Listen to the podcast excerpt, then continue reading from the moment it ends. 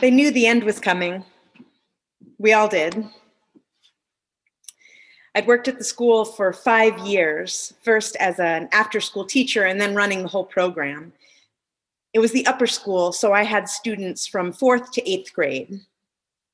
And I laugh now, like half joke, that it prepared me to become a pastor. Not just because I was surrounded by religious people, it was a Jewish school. And not just because I started again to go to church during those years, in part because I was surrounded by religious people who I admired, but also because, in some ways, working in that school, and that after school program, prefigured the shape of my work as a pastor. There were scheduling events and fundraising and community building. Each day I gave a little welcome at the beginning of the after school program there were activities for enrichment and learning, and there were activities for socializing. There were angry emails from people that I had to answer diplomatically and kindly, which I don't have to do too much of these days, but I definitely have. There were meetings with people who were having a hard time or just wanted to hang out with somebody, people who were from fourth to eighth grade. There was so much cooking and eating together, just like church. I loved that job, and I left only when it was time to come to Chicago to go to divinity school. The goodbyes were good and intentional. There was a loving all school gathering that blew me away. There were individual goodbyes with students and coworkers and my boss. There were kind, grateful emails, and there were going away gifts. But before all that, there was Ezra standing in the kitchen with me while we made yet another snack. Obviously, I didn't have any favorites, but you know, Ezra was a favorite. Will you come back and visit us? He wanted to know. I will, I said. But I, I think it'll be different. Why? Well, I said, we know each other in a specific way now. We have certain relationships and roles, and that's going to change.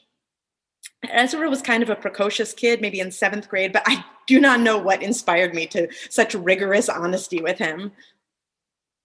Are you saying it's going to be awkward after this when we see each other? I don't know what it's going to be like, I said.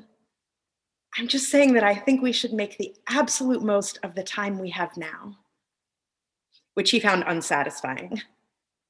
He made an answer that was kind of like, oh, There are so many parts of my life that I yearn for. I harbor a hardcore nostalgia for the chapters on farms, at camps in Boston, as a comic, working with teens, working with kids, evenings in sap houses making maple syrup, when I got to Chicago, grad school, when I was a better runner, but also like the Billy Collins poem, times that were so much more recent. There are early parts of the pandemic that I feel nostalgia for. Like when we were figuring it out, when it all felt clearer because there were fewer options before we knew how long it would go on. To be honest, I've mostly considered my tendency to nostalgia to be sort of like a charming part of my personality. I mean, charming, I guess, to, to me, I don't know. It's kind of romanticism. And in the past several years, I've even made good theological use of my tendency to nostalgia. I've set it up against the yearning of God's people in Hebrews 11, strangers and foreigners on the earth yearning for a homeland, not a place they've come from, literally, but a better country. I've preached about nostalgia as a kind of yearning that's written into me, that's written into people, that points us toward God. And anyway, I have certainly never considered it harmful. But this year, my prayer book suggested otherwise. I was truly shocked. In a set of readings, they're about monastic life, in this part of the prayer book in a set of readings about the kinds of preoccupations that can divert a person away from the reality of what actually is. The August 15th reading described nostalgia as sinful. Nostalgia that says things aren't what they used to be. They aren't, I thought.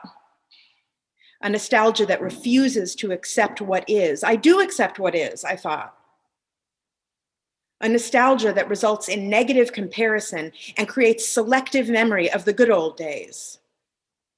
Hmm, I thought.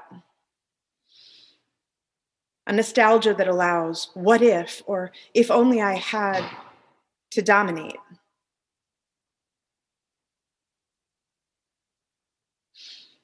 Okay. Okay, prayer book. So, what, I wondered, could be set free in me if I embraced endings, if I embraced endings harder? What might happen if I accepted, really accepted, that things end? I mean, of course, of course, I know, I know things end. Jobs, relationships, seasons of lives, life are very lives, I know. But what if, prayer book, what if with gratitude, what if I considered the chapters of my life, even the ones that I still yearn for, and acknowledged that they are truly over?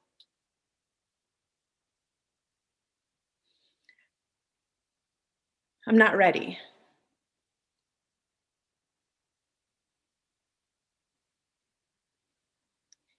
They knew the end was coming. Jesus had started to talk about it.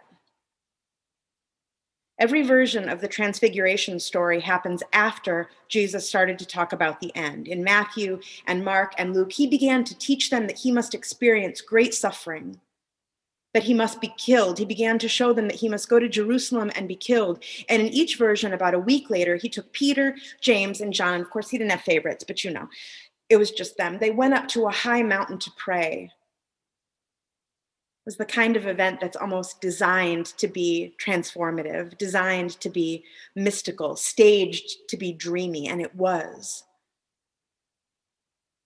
While they were there, his face changed. It shone like the sun, and his clothes became dazzling white. Mark adds, like no one on earth could bleach them in case you were wondering. And then suddenly, then he was with Moses and Elijah, and they were just they were talking they were talking with each other including about what would happen in jerusalem.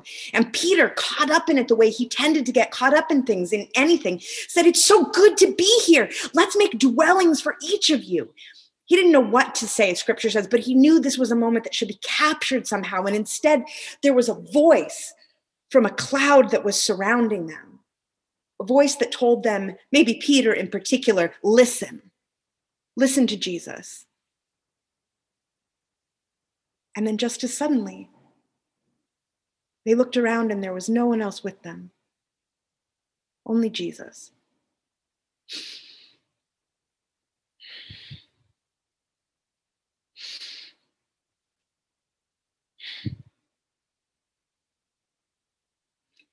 Everything everything comes to an end. Every beautiful, transformative night, every wonderful, life changing chapter, this mystical night on the mountain ended.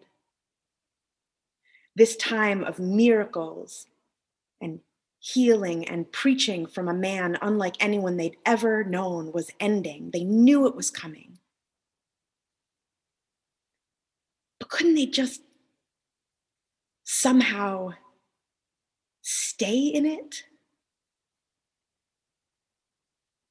There on the mountaintop with all the beauty and, and perspective and wonder, with all the possibility, that feeling of excitement and, and intimacy and privilege. It's just us seeing this. It's the kind of moment that you know, even while it's happening, will stick with you, maybe for the rest of your life. What's the harm in staying there, in lingering just for a bit and soaking it in? What's the harm in looking back at that glorious moment? Instead, Jesus said, It's okay, let's, let's go. Instead, Jesus said, Don't tell anyone else about this. He said not to talk about it until after he was raised from the dead, and, and there it was again, the end. There's so many things that don't end well that don't have a good ending, I mean. So many things just stop. What could be set free in us if we embraced endings, if we planned for them, if we saw it coming and accepted it and marked it with gratitude or relief or both? What might, might we make room for or be freed of? What other kinds of endings might we be better prepared for? Peter didn't like Jesus talking about the end at all. The first time Jesus told the disciples what was going to happen, you know, the week before the mountaintop experience, Jesus took him aside and had a lot to say. God forbid, he started. He rebuked Jesus, trying to find a way around the end until Jesus said, Get behind me, Satan. It's happening. The end is coming. And Peter made an answer kind of like, Oh,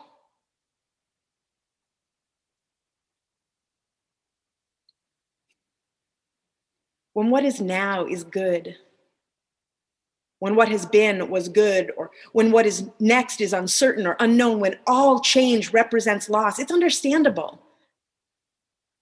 From Peter, from seventh grade Ezra, from me, I can give myself that grace. But when the party's over, when the beautiful transformative evening is over, ending well can be a gift a gift that honors what has happened and makes room for what is to come. Between Peter and Jesus, there's still so much to happen, so much of their relationship, so many hard, awful things, so much love and reconciliation. Ultimately, Jesus saying that Peter was going to be the bedrock on which the whole Christian church would be built. Peter, impulsive, enthusiastic, reckless, uneven, passionate Peter, whose whole time with Jesus had prepared him for what was to come a life surrounded by community of faith, miracles, fundraising, preaching, so many gatherings to eat together. Peter had been formed by all that had happened for all that was to come, as each of us is at every moment, at every now. I am not quite ready to concede that nostalgia is a sin. But when I remember that moment with Ezra, I am so grateful that I really knew something was ending, that I could see it coming and name it and mark it, that I could make the most of the time we had and soak it in. I don't know what allowed me that clarity, that honesty. I didn't know all that was coming, but I did know I wouldn't be back there, not in the same way. I've stayed in touch with some of the adults from that job, quite close with one of them. As far as I remember, after I left, although I did go back and visit, I never saw Ezra again. But that work, those years, and that community around schedules and fundraisers and snacks and events, making my little welcome to a group who found themselves together, it prepared me for what was next. And for once, I saw it coming. I said goodbye. I was ready.